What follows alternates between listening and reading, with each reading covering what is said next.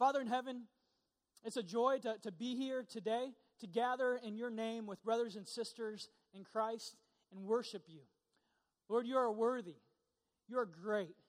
You are awesome. Your love has been so supremely displayed for us uh, by the cross. And so, Lord, we want to worship you. We want to worship you in song, like we've just done. And now we want to worship you as we turn to your word and learn more about your greatness. And so I pray that that would happen right now, that you would open our hearts uh, to hear your word as you speak to us. And Lord, that we would respond uh, by worshiping you and seeking to lead others to do the same. We pray these things in Jesus' name. Amen. Amen. All right. It was the one of the most memorable days of my life. The location was Chicago, Illinois. The date was July 13th, 1995. The temperature was 106 degrees, the hottest recorded day in Chicago history. I had just graduated high school, and I was with a group of students from my church on a mission trip called SIMP. And we were there with, with several other hundred high school students at Moody Bible Institute. It was the first mission trip I'd ever been on. I'd only been a Christian for about a year at that time. In the first few days uh, of this mission trip, as we stayed at Moody Bible Institute, we went to the classrooms and we sat through some lectures and some workshops as they taught us how to share our faith and how to answer some tough questions that people may ask when you share your faith, kind of like the seminar that we were just talking about. And then, after being in the classrooms for two days, on the third day, they said, Get out there. And they sent us out on the streets of downtown Chicago uh, to share the gospel with anyone that we could find to talk to. And so, my group in particular, um, we were sent to uh, the beaches on Lake Michigan. Yes, we do have beaches up north, all right? It's actually really beautiful. Um, you've got the beach and the lake on one side, and you turn around and you see the, the skyline of Chicago right behind you. Uh, it's very pretty. And I can still remember walking around uh, the beach with my partner that day, and they had kind of this loudspeaker system, and this voice kept, come, kept coming over the, the loudspeaker system, repeating the same message. And this guy would say something like, uh, Please do not walk on the beach in your bare feet. People have been getting second degree burns on the bottom of their feet because the sand was so hot. And so my partner and I, we kept our shoes on, all right, and we started to walk around the beach and look for some people that may have a little bit of time to have a conversation. And so they had equipped us this, with this little survey as a way to kind of go up to, to people and initiate a conversation and kind of trained us how to uh, use that to share the gospel with people. And so we would walk up to people and ask if, if they were interested in taking a little survey. And some people said, no thanks. Um, some people got very angry and told us to go away. Um, some people said, yeah, okay, but then they didn't really want to talk very much. But then there were some people who were very a- engaged and open to what we were saying. There There's some people that, that got really locked into the gospel message as we began to share with them that day.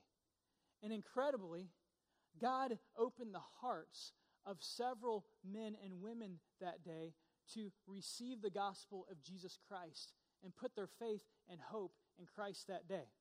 It was an incredible experience. And I can still remember I can remember one uh, young man in particular that we talked with.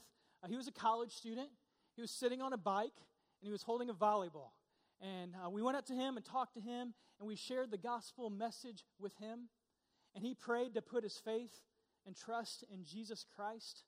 Um, and after we prayed, I said to him, uh, Man, I'm sorry, we don't even know your name. And he got this little smile on his face and he was holding his volleyball and he spun it around. And it said, Jesus on it. And my friend and I kind of looked at each other like, what's happening here, right? We look back at him, he's got this little smile on his face. He says, My name is Jesus, right? And so I'm sure to him, his name had a new meaning to him that day and for every day that followed. And I can still remember getting down on my knees, uh, kneeling down on my knees on this beach towel uh, with this 30 something year old African American man, sharing the gospel with him, his eyes filling with tears as he realized his need for a Savior. And we prayed, and he put his faith and trust in Jesus Christ. It was incredible. And by the end of that day, my partner and I, um, by the grace of God, were able to lead seven or eight people to faith in Jesus Christ. It was July 13th, 1995. It was the hottest day in Chicago history, but it was also a day of hope and a day of salvation in the city of Chicago. How? How did that happen? It was because two high school students they got out there and they were faithful to the call to share the gospel of Jesus Christ. And God opened the hearts of individuals, and eternities were changed that day. It was an incredible day, one of the most memorable days of my life. And so, this morning here at Bay Life Church, we're going to continue on in our series, Get Out There. Get out there, right? We've been walking through uh, the book of Acts, following the Apostle Paul as he's been on these missionary journeys through Asia and through Europe. And what's he been doing? He's been getting out there and sharing the good news, sharing the gospel of Jesus Christ and planting churches. And our hope is, as we walk through these passages, that we as a church, that we would be challenged to obediently and joyfully get out there and share the good news of Jesus Christ. And so, if you have your Bible with you this morning, go ahead and turn to Acts chapter 16. We're going to start in verse 10 here in a moment.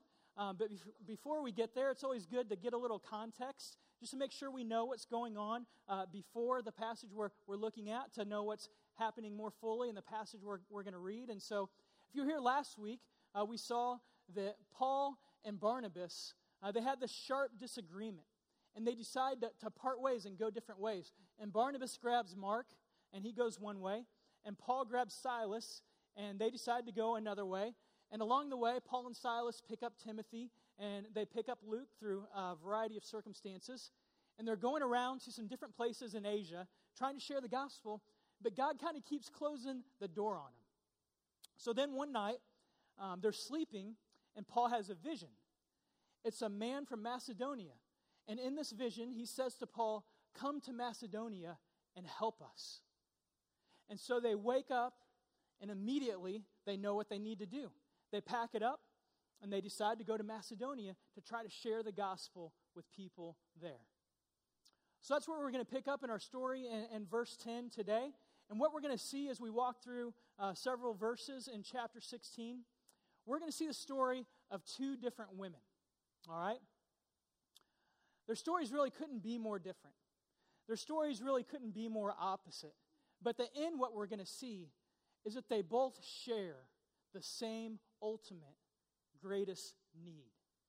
And so, that's what we're going to see as we walk through these passages this morning.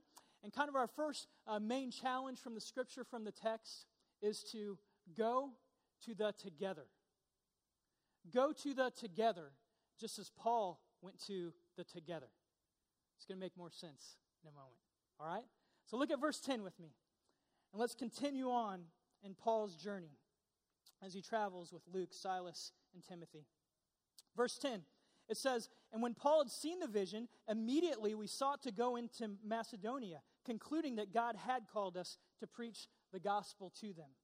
So, setting sail from Troas, we made a direct voyage to Samothrace, and the following day to Neapolis, and from there to Philippi, which is a leading city of the district of Macedonia and a Roman colony. We remained in this city some days.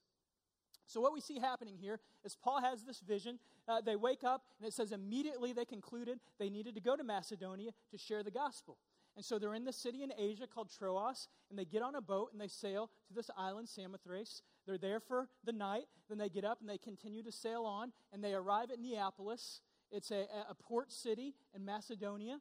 And then they have a, a short eight mile or so walk to get to Philippi, the city that they were planning on going to. And just to kind of help you visualize that, we've got a map here that I want to show you this morning that kind of gives us a visualization of uh, the journey that they went on. So here they are in Troas right here. And over here is modern day Turkey in Asia. Okay, so they're in Asia right now at this point. They get on the boat and they sail uh, to this island, Samothrace. They're there for the night. And then they continue to sail on and they land in Neapolis, which is a port city of Macedonia. And so here you see this whole area kind of is, is Macedonia. Uh, and, and this over here is modern day Europe. This would be modern day Greece right here. And so they land in Neapolis, and then they've got an eight mile journey to Philippi. All in all, it's a, it's a, it's a journey of about 156 miles total. Okay? What's interesting is when they land in Neapolis, like I said, they've got about an eight mile walk, and the walk that they take is on what's kind of a, a well known road. It's called the Egnatian Way. Uh, this road was built in 200 BC by the Romans. And incredibly, it was 700 miles long. All right, think about that 200 BC, building a road that's 700 miles long. And they built this road so they could transport Roman soldiers uh, through northern Greece. And what's incredible to me uh, about this, about this road is it still exists. And you can see on the, on the picture right here, this is the Egnatian Way right here. This is the road that they traveled on. And here's what's so incredible to me about this. Here's what's so incredible is this road right here, this picture, this is a visible reminder to us that the people that we read about in Scripture, they are not just characters in a fairy tale, all right? These are real men and real women living real lives, just like you and I, walking on real roads, going to real places. This is not a made up storybook, my friends. This is, this is historically accurate Word of God that we hold in our hands. And how powerful is it to think that in 51 AD, nearly 2,000 years ago, on this very road right here is Paul and Silas and Timothy and Luke. And they're walking down this road eight miles to get to Philippi to preach the gospel for the very first time in the continent of Europe, which would change Western civilization forever. Incredible, isn't it? Incredible. It's the Word of God. It is true, it is historically accurate. These are real people going on a real journey, just like you and I. And so, let's continue on in their journey as we look at verse 13. It's what it says. And on the Sabbath day, we went outside the gate to the riverside, where we supposed there was a place of prayer. And we sat down and spoke to the women who had come together. And so, what we see happening here is pretty typical. When Paul arrives in a new city, he usually waits for the Sabbath day and then he looks for a synagogue, a Jewish house of worship, to go and share the good news that Jesus the Messiah had come and that salvation is found through faith in him alone. But apparently, what's happening here in Philippi is there weren't enough Jews to form a synagogue. And so, because of that, uh, they decided to go outside the city gates and go down to the river to pray. That's right. They're going down to the river down to the river, down to the river to pray, right? I'm not sure if there's a van down by this river or not, okay? But they are going down to the river to pray. And the reason they do that is uh, traditionally in a city, if there aren't enough Jews to form a synagogue, uh, they will go and try to uh, form a gathering outside the city by a body of water so they can perform uh, their ritualistic uh, worship washing uh, rituals. Okay? So they see there's no synagogue within the city, so they go outside the city gates, they go down to the riverside, and they indeed find a group of women that are there praying. And the text says that they sit down and they talk with them. Okay? So now we're going to look at verse 14, and we're going to see um, the story of one of these ladies. We're going to start to see some of the story of one of these ladies that we're going to talk about this morning. That's what it says in verse 14. Um, it says, One who heard us was a woman named Lydia from the city of Thyatira, a seller of purple goods who was a worshiper of God. So, one of these women that heard Paul teach, her name was Lydia. It says that she was from the city of Thyatira. Uh, this is a city that's found in Asia, and so it's very likely that Lydia was of Asian descent. And uh, we can make some conclusions from a few things that this passage says about Lydia. It says that she was a seller of purple goods. And from that simple statement right there, we can pretty well conclude that Lydia was a pretty wealthy woman. Okay? The reason for that is during this day and age, uh, purple goods and selling purple goods is a very profitable and very lucrative business because purple goods at this time uh, were kind of scarce and they were uh, in very high demand. And there's a couple of reasons for that. One is because purple at this time was the color of royalty. And so, when kings and queens and princes and princesses would wear the color purple, the common people would see that, and then they would want to wear it as well, right? Kind of similar today to today, how we see actors or actresses on TV or athletes on TV, and they're wearing certain brands, and then we want to wear those brands as well, right? Like, for example, for me, when I was in high school, me and my friends, we all wanted to wear Nike Air Jordans, right? Because we wanted to be like Mike. But now I go to the gym and I see something different. A lot of the kids are not wearing Nikes or Air Jordans anymore, they're wearing Under Armour shoes. And the reason for that is Under Armour is endorsed by Steph Curry, uh, this little guy who is blowing up the NBA right now. Back to back MVPs, won an NBA championship. And so, people today, us common people, we see people on TV and we want to wear the brands people are wearing. This is the same thing that are, that's going on with purple goods, so it made them in high demand. Well, like I said, they were also kind of scarce. And this made it a, a very profitable business as well. And the reason for that is to get the dye to make uh, purple clothing was very difficult thing to do. Uh, to get this dye, you would have to gather together uh, a lot of shellfish that were only found in the eastern Mediterranean Sea. And it would literally take a thousand of these shellfish just to make a small portion of purple dye. And so we can conclude that Lydia was likely very wealthy because she was a seller of purple goods. And what reinforces that in the text, which we're going to see in a moment, um, that she's very wealthy, is that she, she also owns a very large house in Philippi. And she is kind of the overseer of her household and has servants uh, within her household. And so, without a doubt, we see that Lydia, she's a very wealthy woman. Okay? The text also says another thing about her. It says that she's a seller of purple goods. It also says she was a worshiper of God. A worshiper of God. Now, what this phrase means is that she has been introduced um, to the God of the Old Testament. All right? She has rejected paganism. She has rejected polytheistic religions that believe in many gods. And she has begun to believe in, in one God, the God of the Old Testament. However, this phrase indicates that she is not yet converted completely to Judaism. And so, that's where uh, Lydia finds herself in the story at this time.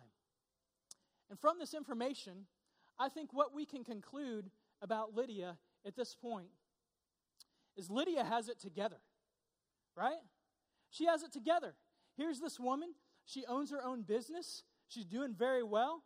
Um, she's very wealthy. She owns her own house in a very prominent city. She's got servants that are underneath her. And she's a church going lady, right? I mean, this girl's got it together, right?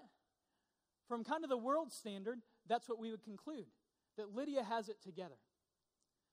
But Paul knew differently. Paul knew differently. Paul knew that the things of this world, the things of this world could not fill the hole in her heart that we all have. Paul knew the things of this world could not give her the peace that we all so desperately crave. And so Paul goes to the together and he sits down with Lydia and he sits down with these women and he begins to talk with them and he begins to share the gospel with them. And we don't know exactly what he says from the text right here, but I have no doubt that he shared with her something like Lydia, God loves you, but your sin has separated you from God. And there is nothing you can do. You can never be good enough. There's nothing you can do um, to earn forgiveness. You need to turn from your sin and put your faith in Jesus Christ, the Messiah who has come, who has died for your sin, and who rose again three days later. It's only through faith in Christ that you can be forgiven, be made right with God, and spend eternity with Him. There's no doubt Paul shared something similar to that. So, how did Lydia respond? Look back to me, look back uh, to verse 14 with me. That's what it says. It says, The Lord opened her heart to pay attention to what was said by Paul. And after she was baptized, and her household as well, she urged us, saying, If you have judged me to be faithful to the Lord, come to my house and stay. And she prevailed upon us. And so, what we see happening here is Paul sharing the gospel with her, Paul sharing the good news with her, Paul sharing with her that she needs a Savior to save her from her sin. And the text says that the Lord opened her heart to hear what Paul was saying.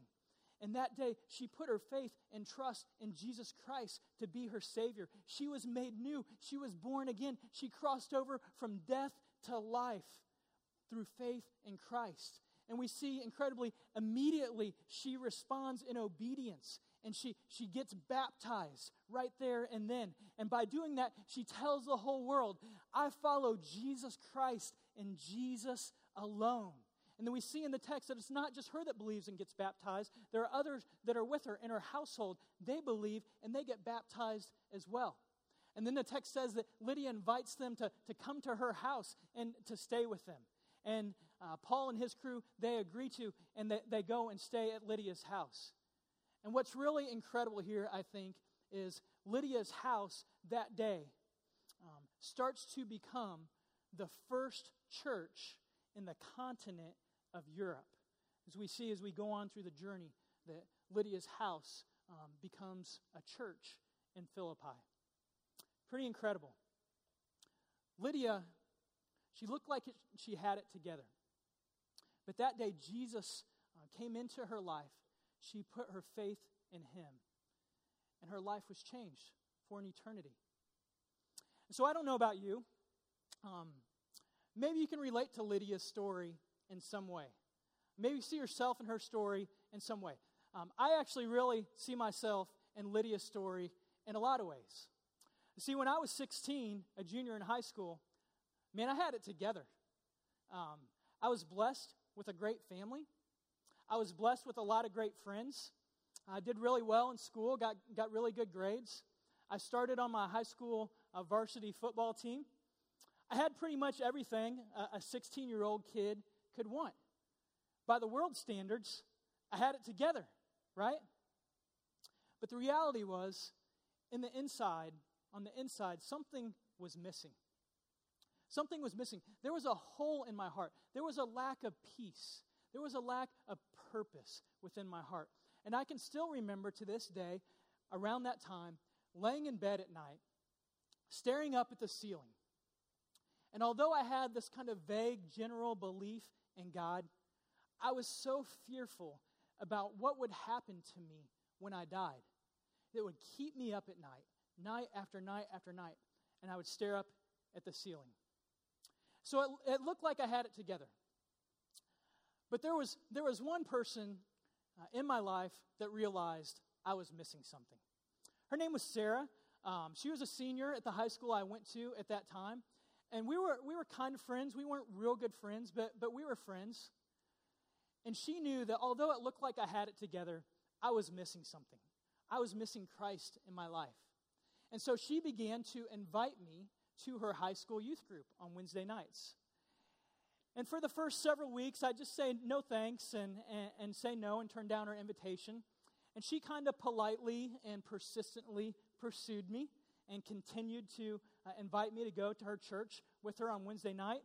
And so finally, I said, okay, I'll go with you, kind of just to get her off my back a little bit. And so that Wednesday night came around, and she pulled up in my driveway in her parents' minivan. And she picked me up, and uh, what I didn't realize was about to happen is then she went around and picked up a bunch of other kids in our city uh, that needed Christ as well. and she took us to her, her high school youth group on Wednesday nights. And we got there, and I actually really enjoyed it. Uh, we played a little bit of volleyball, uh, we ate some good food, we got to, to hang out with uh, some people. Um, there were some pretty girls from other schools there that I didn't know, you know, so uh, I had a good time. And then at the end of the night, um, this big guy got up and started to talk. And uh, he was a, a very funny guy, and he began to talk about Jesus. And his name happens to be Mark Saunders. All right? Our pastor here at Bay Life Church. And so Mark was uh, the high school pastor at this church in the city that I grew up in. And he would stand up and he would begin to talk about Jesus, something I didn't know very much uh, about at all. And, and, and I could tell as I was sitting there listening that God was beginning to open my heart to my need for a Savior. And I kept going back, and I kept going back several weeks. And a few months later, um, God finally just fully opened my heart and just brought it all together. And I can remember exactly where I was sitting in this room. As Pastor Mark stood up on stage, he had this whiteboard and he drew up what's often referred to as the bridge illustration. Uh, maybe some of you have, have seen him uh, share this before. He shares it at Welcome Lunch if you've been to Welcome Lunch. Um, and, and what he drew up is man is on one side, kind of on a cliff, and here is God on the other side. And man is separated from God. And what has separated man from God is sin. And so you write sin in this gap between man and God. And there's nothing man can do to get to God. The, this gap that's between them is so wide. We can never be good enough to get to God. We can never go to church enough to get to God. It's just impossible for us to do it on our own strength. And then he took his marker, and in between the two cliffs, he drew in a cross and shared that the Bible says the only way we can get to God is through the cross of Jesus Christ. He died for us. He rose again, conquering sin and sickness and death. And He provided a bridge for us to get to God. And in that moment, the Lord just opened my heart fully, and I saw my need for a Savior. And I saw that only Jesus could save me from my sin. And I cried out to God, and I put my faith and trust in Jesus Christ that night. And I can still remember going home that very night and laying in bed with such peace in my heart, falling asleep so easily, and no longer having issues falling asleep anymore after that. How is that possible? How did it happen? Well, see, there was this girl named Sarah, and she got out there. She, she went to the together, and she invited me to church, and she took me to church. And then a faithful pastor, Pastor Mark, stood up and proclaimed the good news, the gospel of Jesus Christ. And God opened my heart. And that day, my life and eternity were changed forever.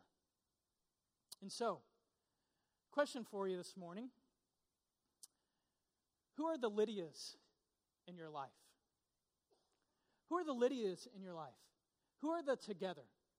Who are the people in your life that look like they have it all together. Maybe they drive a nice car, they have a nice home, they've got a good job. Um, but you know, inside, they are missing the most important thing Jesus Christ. Maybe they even come to church. Maybe have, they even have this vague general belief in God. But they're missing the most important thing in their life Jesus Christ. Well, let me just encourage you uh, to get out there, to go to them this week and sit down with them and share the good news with them. Now, I realize um, this can be kind of uh, an overwhelming thing to think about doing. Um, sometimes, especially if we've known people like this for a long time, maybe it's your neighbor, um, maybe it's a coworker, maybe it's a friend, maybe it's someone in your family. These are people that you've known for a long time. And so it can be difficult to initiate a conversation with them about it. Like, what do I even say? Can I give you a suggestion this morning? Uh, let me encourage you this week to invite that person over to your house or invite that person out to coffee and sit down with them and maybe say something like this um, I really need to, to apologize to you and, and say I'm sorry for something. See, we've known each other for a while, and I, I've never told you about the most important thing in my life. And then take that opportunity to share with them how Jesus has changed your life. Share the gospel with them, share the good news with them, share with them how Christ can change their life as well. I realize for, for some of you, uh, again, that may be a scary thing. You may, may be thinking to yourself, well, well, you don't know my, my family, all right? And, and you don't know my friends. Like, these are, these are some pretty jacked up people, all right? Well, let me go to point two then. Point two, which is go to the broken. Go to the broken. I thought about making it go to the jacked up, but it just sounded a little too hardcore, I thought. So, go to the broken. Go to the broken as Paul goes to the broken, which is what we're about to see in our text as we see the story of woman number two. Again, as I said, her story just couldn't be more opposite than the story of Lydia. Look at uh, verse 16 with me. This is what it says. As we were going to the place of prayer, we were met by a slave girl who had a spirit of divination and brought her owners much gain by fortune telling. So, what we see happening here is that apparently, as Paul and his crew were going down to the riverside uh, to, to, to, talk with these women, um, this young girl, this slave girl, uh, comes up to them and they have an encounter with her. And apparently, she has within her uh, an evil spirit, uh, a, a demon. The text says a spirit of divination. And this evil spirit within her um, allows her to kind of predict the future and be a fortune teller of sorts. And the text says uh, that there are some men that have enslaved her and that are using her and abusing her to make much profit from her. Very, very sad story here, obviously. Very different from Lydia's. Follow with me in verse 17. It says, She followed Paul and us, crying out, These men are servants of the Most High God who proclaim to you the way of salvation. Well, that was unexpected, right? Here's this girl, she's got an evil spirit within her, kind of speaking through her. And what she's saying is actually true, right? She says, uh, These men, they are servants of the Most High God. And she says, These men, they're here to proclaim to you the way of salvation, how you can be saved from your sin. And so she's speaking the truth, speaking in a way supporting the mission of Paul and these missionaries. Kind of unexpected, right? But Paul was a wise man, and he knew that although what uh, this evil spirit was saying through this girl was true, he knew that no evil has good intentions. And he knew that other people would see this girl walking with them, saying these things, seemingly supporting the gospel message. But then, when the time was just right, would change her story, would change her tune. People would think she was with them, and it would absolutely demolish their testimony and the gospel message that they were sharing. So Paul knew it was time to act. And that's what we see happening in verse 18, the last verse we're going to look at this morning. This is what it says. And this she kept doing for many days. And Paul, having become greatly annoyed, turned and said to the Spirit, I command you in the name of Jesus Christ to come out of her. And it came out that very hour. And so you got to love the honesty of Scripture, right?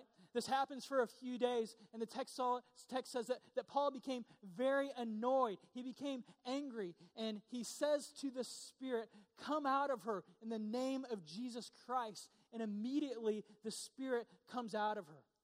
And although the text doesn't say it, uh, what we can likely conclude, as most scholars do, is that this little girl, as the spirit of, of evil came out of her, turned from her sin and turned to put her faith in Christ. The text doesn't come out and say it, but what we see from, from many other places in Scripture is when a similar situation happens, when an evil spirit is called out of someone, they turn from sin and they put their faith in Christ in that moment. So we can very likely conclude that for this girl, her life was completely changed this day as she turned from sin and put her faith in Christ and had new life that day. So, incredible story. Incredible story. One thing that I think we need to make a very clear distinction on in this verse, in verse 18, um, is it says that, that Paul got annoyed, right?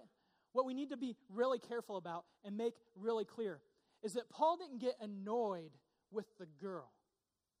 All right? Paul didn't get annoyed with the girl. Paul got annoyed, he got angered with the evil spirit that was within her.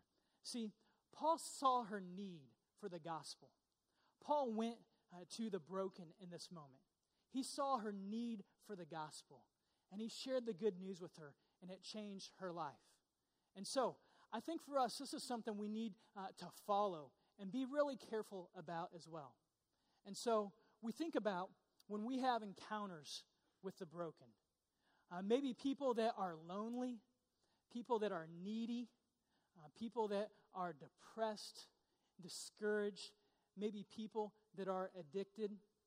Um, if I'm just real honest, I think for a lot of us, myself included at times, it's easy for us to have encounters with people like this in our lives and be annoyed by them and see them as a nuisance and not see their need.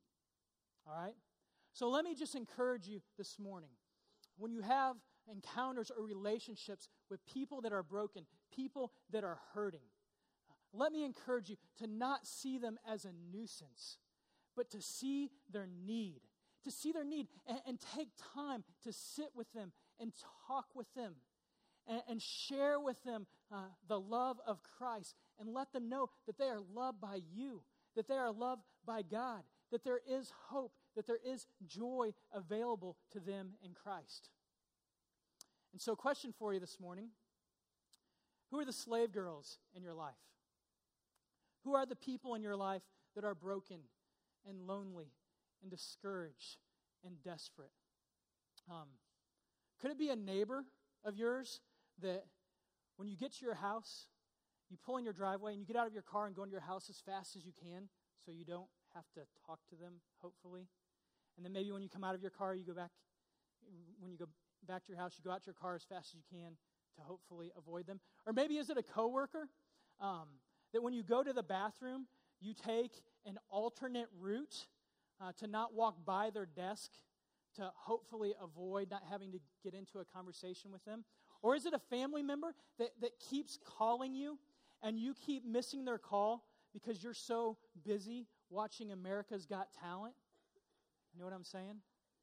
Um, I encourage you to see these, these people in your life not as a nuisance, but see their need for the gospel of Jesus Christ and do like Paul did and go to the broken. And so, we see two very different stories here the story of Lydia, the story of the slave girl. They're very different. Uh, Lydia is very wealthy, she's prominent, she's well respected, um, she's a church going kind of, of, gal. And then we see the story of the slave girl. She, she is, is used and uh, abused and exploited and just in a horrible place in life. And although their stories are so incredibly different, what we see is they have the exact same greatest need, which is the same greatest need that you and I share as well, which is the gospel of Jesus Christ. And Paul goes to the together, and Paul goes to the broken. And we need to do the same. And lastly, this morning, um, maybe you're sitting here this morning, and maybe you don't need to go to Lydia. Maybe you don't need to go to the Lydias um, of the world. Maybe you don't need to go to uh, the broken of the world. Maybe you're sitting here this morning and you are the Lydia. Or maybe you're sitting here this morning and you are the slave girl. Maybe you're sitting here this morning and, and, and you are like Lydia. Uh, it looks like you have it all together. You're dressed nicely, um, you've got a job, you're going to walk out to a, a nice car, you have a nice home. It looks like you have it together, but you know right here in this moment, sitting here, that there is a hole in your heart and there is a lack of peace and purpose that exists within you.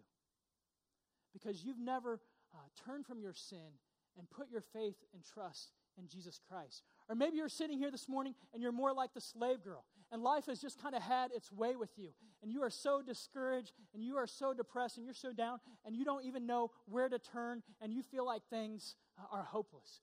Well, I'm here to tell you this morning that there is hope for you in Jesus Christ. Whether you are like Lydia, or whether you're like the slave girl, or whether you're somewhere in between, there is always hope for you in Jesus Christ. See, the Bible says that yes, God loves us tremendously, but we all have sin in our life. We have all sinned. We have all done things that disobey God. And as a result of that, we are separated from God. And we are on this path to eternal uh, hell and, and, and, and separation from God forever. And there is nothing we can do. We can't be good enough uh, to be forgiven of our sin. We can't be good enough to go to heaven. We can't go to church enough. We can't even just have this general vague belief in God to be forgiven of our sin and made right with Him. What we need is a Savior. We need a Savior to rescue us from our sin. And incredibly, because God does love us so much, He provided that Savior for us in His Son, Jesus Christ, who came to this world. He lived a perfect life. He goes to the cross and takes our sin upon Himself. And He receives uh, the punishment that we deserve. And He dies on the cross. And then three days later, three days later, He raises from the dead and he completes the, this, this way, the only way for us to be forgiven and to be made right with God. And what he asks us to do, it's Romans 10 9, right? If we confess with our mouth that Jesus is Lord and we believe in our hearts that God raised him from the dead, then we will be saved. And so God asks us to turn from our sin, to turn to him, to believe Jesus died for our sin, that Jesus rose again, to put our faith and trust in Him, and then we can be saved. And so, last question for you this morning. Um, maybe you're sitting here today, and for the first time, you've realized that you are a sinner, that you have sin in your life, and you've been separated from God. And maybe you're here this morning, and for the first time, you've realized that only Jesus can save you from your sin. That Jesus did die for your sin. And three days later, he rose again, making a way for you to be with God and spend eternity with him. If that's you, and you're here this morning, and you want to put your faith and trust in Jesus Christ to receive this free gift of eternal life, I want to give you the opportunity to communicate that with God right now and cry that out to Him. And so, if you would, everyone, just bow your heads and close your eyes. If that's you and you're here this morning and you are ready to turn from sin and, and turn to Christ, and you believe that Jesus died on the cross for your sins, three days later, He rose again, and you want to put your faith and trust in Jesus Christ this morning. Um, I want to give you the opportunity right now to share that with God, to communicate that with Him. And so I'm just going to pray, and, and, and you can just sit here in your seat and just kind of silently repeat what I'm saying to God, to share with Him that you want to put your faith and trust in Christ today and receive this free gift of eternal life right now. You can just say something like, um, God, I'm sorry for my sin. Please forgive me. Thank you for loving me. Thank you for sending Jesus to die on the cross for my sin, to raise again so that I can be saved from my sin and spend eternity with you. I believe in you, God. I want to follow you. I want to trust you. I put all my faith in you this moment to be saved. And I pray this in Jesus' name. Amen. If y'all would, just keep your uh, eyes closed and your head bowed real quick, just for a moment. Hey, if that's you and you're here this morning and you just uh, cried that out to God right now and shared that with Him, um, that's awesome. And I want to have the opportunity uh, to rejoice with you and to pray for you right now. So I'm going to ask in a moment if that's you and you, you have just communicated that to God that you want to put your faith and trust in Him to receive this free gift of eternal life today for the first time. Um, would you just look up at me and raise your hand so I can know that, so I can pray for you? Um, thank you, sir. Praise God. Awesome. I see you back there, sir. Praise God. Praise God. I see you back there in the very back row. Praise God. Glory to God. Amen. I see you, sir.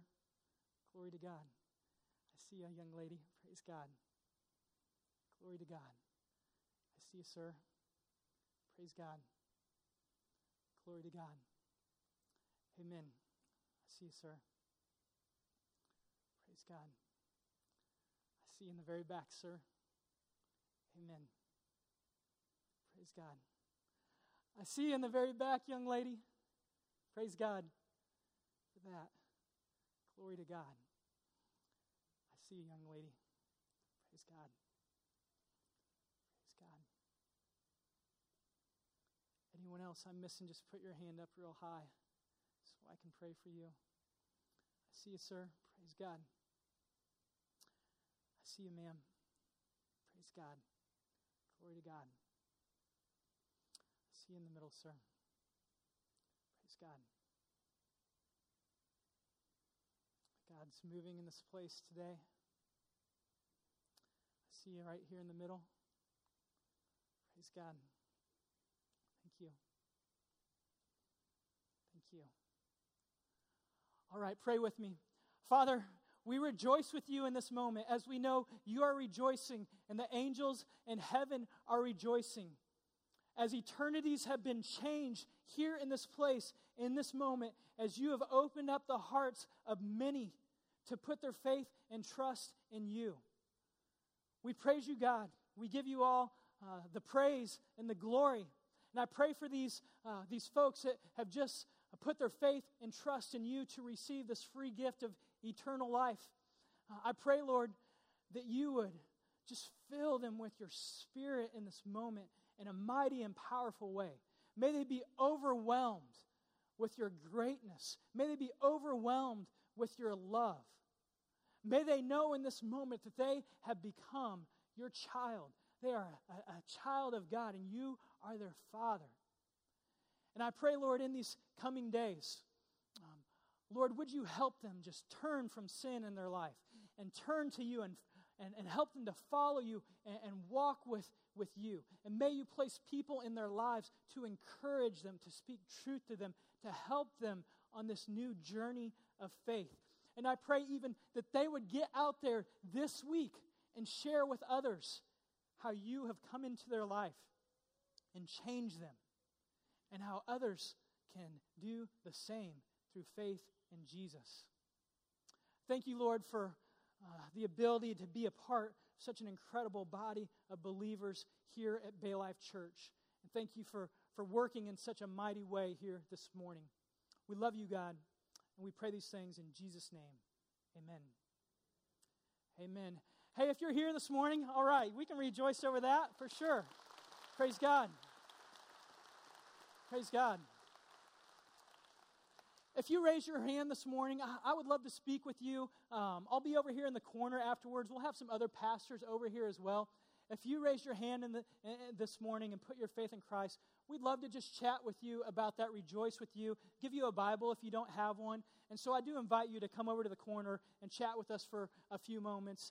Um, the other thing is, we do have an after party today, right now after this service, all right? And so today the, the emphasis is family ministry which includes those from three months old all the way up to high school. So it's children's ministry, middle school ministry, high school ministry.